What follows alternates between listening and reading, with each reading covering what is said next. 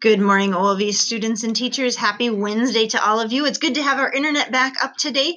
Uh, it reminds us how reliable or reliant we get on our internet.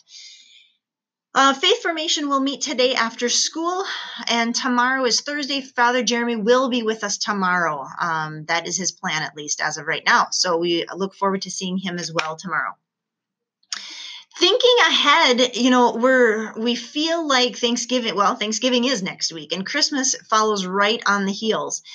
Um, as we are working to prepare for our Christmas program and our Our Lady of Guadalupe Mass, we need to make sure that we are using our time wisely and being um, and and really preparing while we are in those classes. Um, not only is it important for us to um, allow ourselves to get prepared, but also to make sure that our classmates have a chance to be prepared.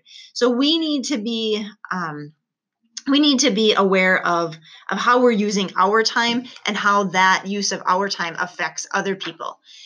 So, as we are in Spanish class on Friday, we only have two more Fridays um, with Miss Carla to prepare for our bilingual mass, and just four weeks, um, under four weeks actually, preparing for the Christmas program. So, make sure that we are uh, using that time well.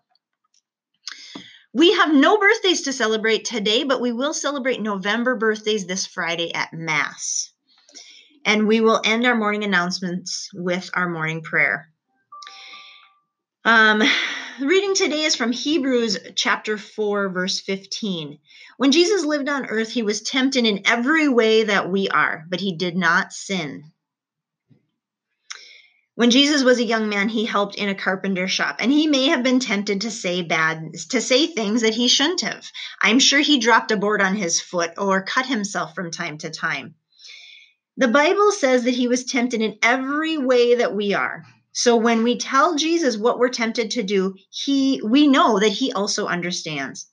The difference between Jesus and us, of course, is that we often do some of the bad things that we're tempted to do and we sin. Jesus never did sin.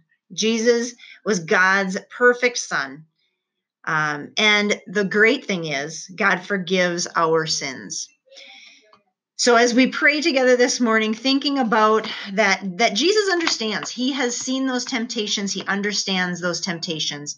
So we pray together this morning in the name of the Father, Son, Holy Spirit. Amen. Dear Jesus, thank you for understanding what it's like to be tempted.